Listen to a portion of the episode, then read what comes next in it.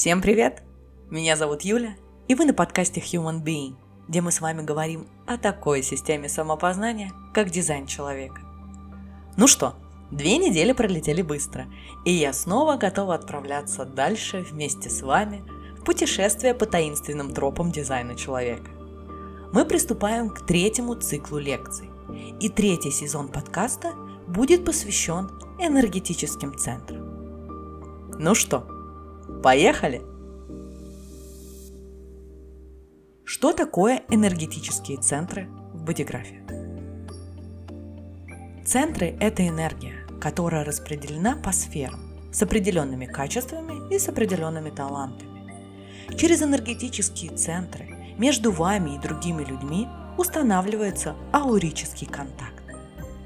Физическое присутствие рядом с вами другого человека стимулирует в вашем организме отдельные психические функции и процессы. А вот ваш дизайн, в свою очередь, накладывает неповторимый энергетический отпечаток на его настроение, мысли и поведение. Подобное влияние в системе дизайна человека называется обуславливанием.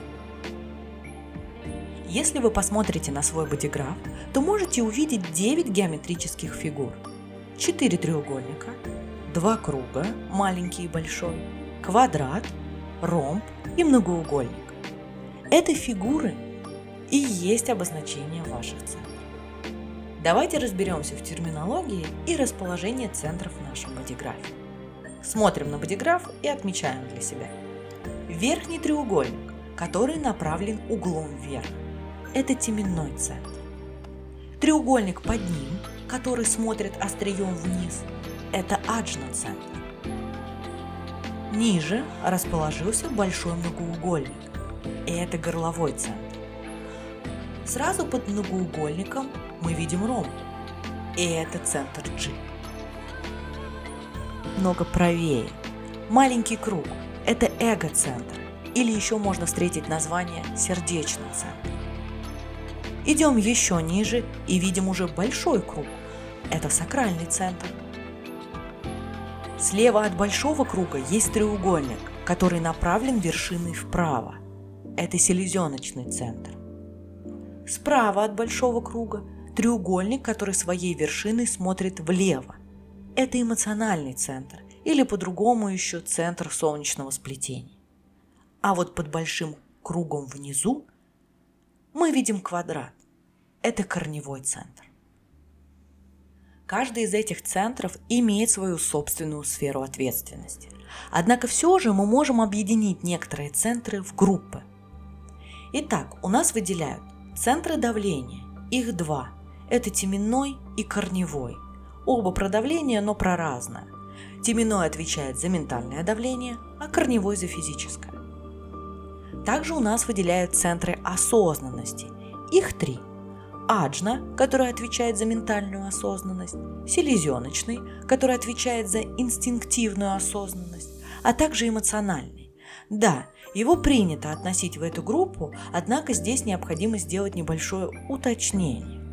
Эмоциональный центр, и мы с вами об этом уже говорили в выпуске про эмоциональный авторитет, принято считать центром потенциальной осознанности так как наступление полной эмоциональной ясности и эмоциональной осознанности происходит только через какое-то время, а не в моменте.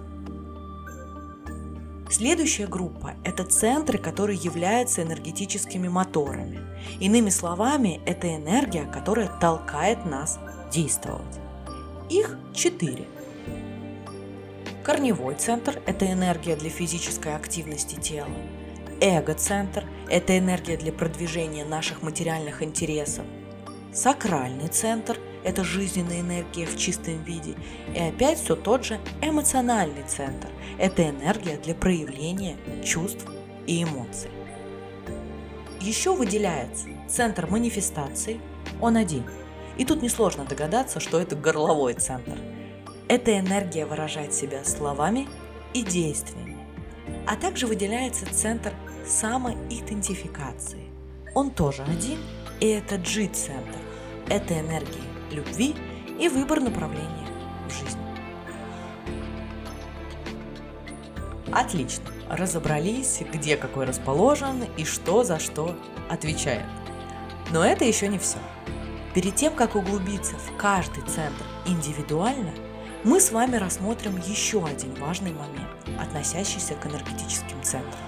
И это определенность и неопределенность энергетических центров. Опять возвращаемся к визуалу и смотрим на бодиграмму. Неважно, в какой программе вы построили свою карту тела, методика определения определенных и неопределенных центров одна. Определенный центр всегда на карте будет выделен цветом, он всегда будет закрашен, а вот неопределенный центр всегда будет белым. Я думаю, это просто запомнить. Но что вообще значит определенный и неопределенный центр? Давайте перед этим я сделаю небольшую ремарку. Мы с вами на этом подкасте являемся исследователями, которые отправились путешествовать по миру дизайна. Поэтому в некоторых моментах я говорю более простым и более понятным языком. Но в этой теме мне бы хотелось сделать небольшое профессиональное уточнение. Вы уже слышали понятие определенного и неопределенного центра. Также в разных источниках вы можете встретить еще одно название – открытых и закрытых центров. По большому счету это одно и то же. Просто для простоты понимания определенные центры иногда называют закрытыми, а неопределенные – открытыми. Профессиональном мире аналитиков дизайна человека есть четкое различие, и я хочу, чтобы вы тоже о нем знали. Если четко следовать профессиональной терминологии, то закрытыми называют определенные центры, в которых нет так называемых висящих ворот, половинок, не замкнутых в канал. А полностью открытыми те центры, в которых вообще нет ни одной активации. То есть ни одна циферка в вашей геометрической фигурке не выделена. Уловили? Отлично. Едем дальше. Обратимся к нашему гуру, а именно к Рауруху. В своем учебнике базовых концепций он так объясняет тему определенных и неопределенных центров. То, что закрашено и определено, является зафиксированным и надежным. Вы действительно являетесь этим и будете этим всегда. То, что открыто, не определено, является местом, куда вы принимаете обусловленности извне. Это либо обусловленности, которые вы получаете от людей, с которыми вы вместе живете, либо это основная планетарная программа вокруг вас. В этих белых центрах вы уязвимы к тому, чтобы быть обусловлены. Человеческие существа организованы в балансе между тем, что зафиксировано, и тем, что открыто.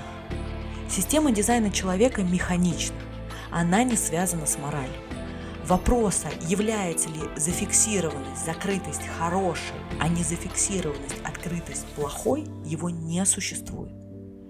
То, что зафиксировано, определено в вас. Оно вас отчасти ограничивает. Вернее, даже не отчасти, оно вас ограничивает. Здесь вы сильны, здесь вы надежны, но в то же время ограничены.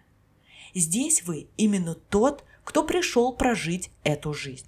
А вот классы школы жизни вы посещаете там, где вы открыты, в своих неопределенных местах. Здесь вы ученик, который пришел учиться. Процесс становления собой является процессом распознавания, где вы получаете обусловленности вашей жизни. В распознании того, где вы обуславливаетесь, где лежит возможность для мудрости – Большинство из нас через свои открытые центры вовлекается в непостоянство этих полей. Открытые центры могут переживаться только непостоянно. Они включаются и выключаются в зависимости от того, кто входит в них. У нас, да, есть тенденция цепляться за них, становиться одержимыми в том, чем мы на самом деле не являемся. Вы можете быть успешны и здоровы в этой жизни, только являясь самим собой и полагаясь на то, что зафиксировано и постоянно, а не на то, что не постоянно и не является вами. Это ваша возможность быть мудрым. Истинная мудрость является потенциальной возможностью открытых центров. Для большинства людей открытые, неопределенные центры являются местами, в которых они страдают. Они страдают потому, что пытаются быть чем-то, чем они не могут быть. Пытаются держаться за то, чем они не могут быть. Давайте резюмируем и немного сократим нашего великого гуру.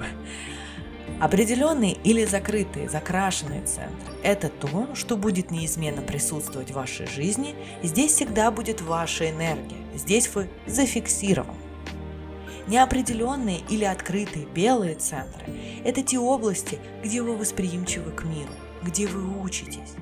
В этих центрах у вас нет доступа к собственной энергии, и здесь на вас влияют другие люди. Молодцы! Напротив темы открытости и закрытости тоже можем ставить уверенную галочку. Ну а теперь перейдем к рассмотрению сфер влияния, за что отвечает каждый из девяти центров. Итак, семенной центр – это мировоззрение, вдохновение, развитие знаний и духовных ценностей. Аджна-центр – это ментальная осознанность, наш ум и принятие решений. Горловой центр – это манера выражать себя в социуме, своя уникальная подача, свои речевые привычки, свои словообразования и свои какие-то уникальные действия и поступки. G-центр – это ощущение своего направления в жизни, ощущение того, как будто что-то ведет нас по жизни. Эго-центр – это сила воли, самооценка, материальная часть нашей жизни, выгода. Сакральный центр – это наличие жизненной энергии, это сексуальность, продолжение рода, работоспособность, творчество, настойчивость. Селезеночный центр это спонтанность, это здоровье, это инстинкты, это наше физическое выживание и наша социальная адаптация. Эмоциональный центр – это эмоции, ощущения, страсть, наше настроение и наши эмоциональные волны. Корневой центр – это движущая сила жизни, адаптация к стрессовым ситуациям, к стрессу и давлению в жизни – Помимо сфер влияния, что еще можно интересного почерпнуть из темы энергетических центров? А вот у меня есть для вас небольшой сюрприз. Одна тема, которую я считаю заслуживает увидеть свет. Энергетические центры, помимо того, что являются энергией, которая отвечает за определенную сферу, еще наряду с этим каждый энергетический центр отвечает за определенный орган в нашем организме. И вы можете сделать простой вывод, что если ваше здоровье не в порядке, то обратите внимание на тот орган, который немного барахлит, а потом на центр, который за него отвечает. Возможно, в этой сфере вы что-то делаете не так. А в этот раз разбор начнем снизу вверх. Корневой центр отвечает за адреналиновую систему и продуцирование гормонов стресса.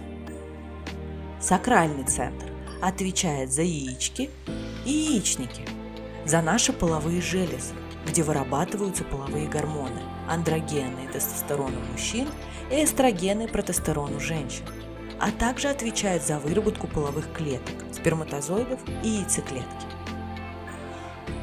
Эго-центр отвечает за желудок и сердце. Не зря в разных источниках этот центр имеет название сердечный. Селезеночный центр отвечает за лимфатическую систему, селезенку и наш иммунитет. Лимфатическая система выполняет три основные функции. Это дренаж избыточной интерстициальной жидкости из ткани обратно в кровоток, абсорбация жира и иммунный контроль. Селезенка отвечает в организме человека за кроветворение, иммунитет и кровоснабжение, а иммунная система обеспечивает защиту от инфекций токсинов и злокачественных клеток.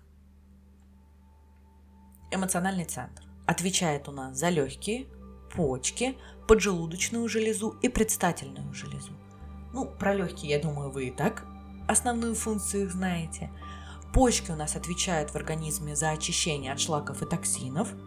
Поджелудочная железа, основное ее предназначение – это выработка панкреатического сока, содержащего пищеварительные ферменты, и продукция основных гормонов – инсулина и глюкагона, а также некоторые дополнительных, например, грелина, отвечающего за аппетит и формирующего позывы необходимости приема пищи.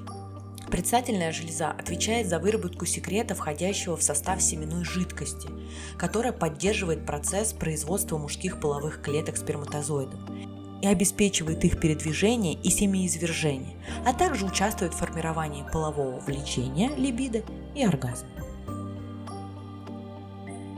G-центр отвечает за кровь и за печень. Кровь – это наша живая ткань, основной функцией которой является поддержание обмена веществ и снабжение кислородом всех клеток. А печень участвует в обмене белков, жиров, углеводов, витаминов, а также играет важнейшую роль в дезинтоксикации организма. Горловой центр отвечает у нас за щитовидную железу и за паращитовидную железу.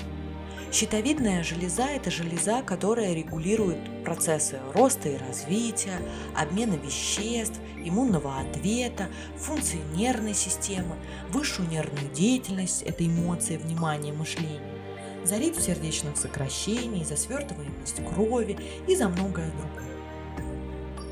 Паращитовидная железа участвует в регуляции содержания кальция в крови, что необходимо для нормального функционирования организма. Аджна-центр отвечает за неокортекс и гипофиз. Неокортекс – это часть мозга, отвечающая за выполнение функций мозга более высокого порядка, включая познание, сенсорное восприятие и сложный моторный контроль. А вот гипофиз, гипофиз у женщин играет важную роль в регуляции работы женской репродуктивной системы, а также выработке гормонов, ответственных за рост, обмен веществ и регулирование водно-солевого баланса. А гипофиз у мужчин отвечает за половую функцию и образование сперматозоидов, половое влечение, качество мышечной ткани, работоспособность, целеустремленность, рост волос, стрессоустойчивость, поведение и эмоции, выработку эритроцитов и гемоглобина в крови, а также депонирование кальция в костной ткани. Ну и заключительный теменной центр. Он отвечает у нас за шишковидную железу, главной функцией которой является преобразование нервных сигналов о внешней освещенности, поступающих от сетчатки глаза, в гормональный ответ. Наиболее выраженное действие гормонов железы оказывают на систему гипоталамуса, гипофиза и на половые органы. Ну что, глубоко копнули с вами? Я думаю, да. Но это только начало. В следующем выпуске мы приступим к рассмотрению каждого центра в отдельности. Детально изучим, какое за что отвечает, что дает определенность центра, что дает неопределенность конкретного центра. И начнем мы с вами с группы центров давления, то есть теменного и корневого. Ну а на сегодня у меня все. Я надеюсь, вам понравился данный выпуск и вы почерпнули для себя много нового. Услышимся с вами в следующий четверг. И да, помните, да пребудет с нами дизайн человека.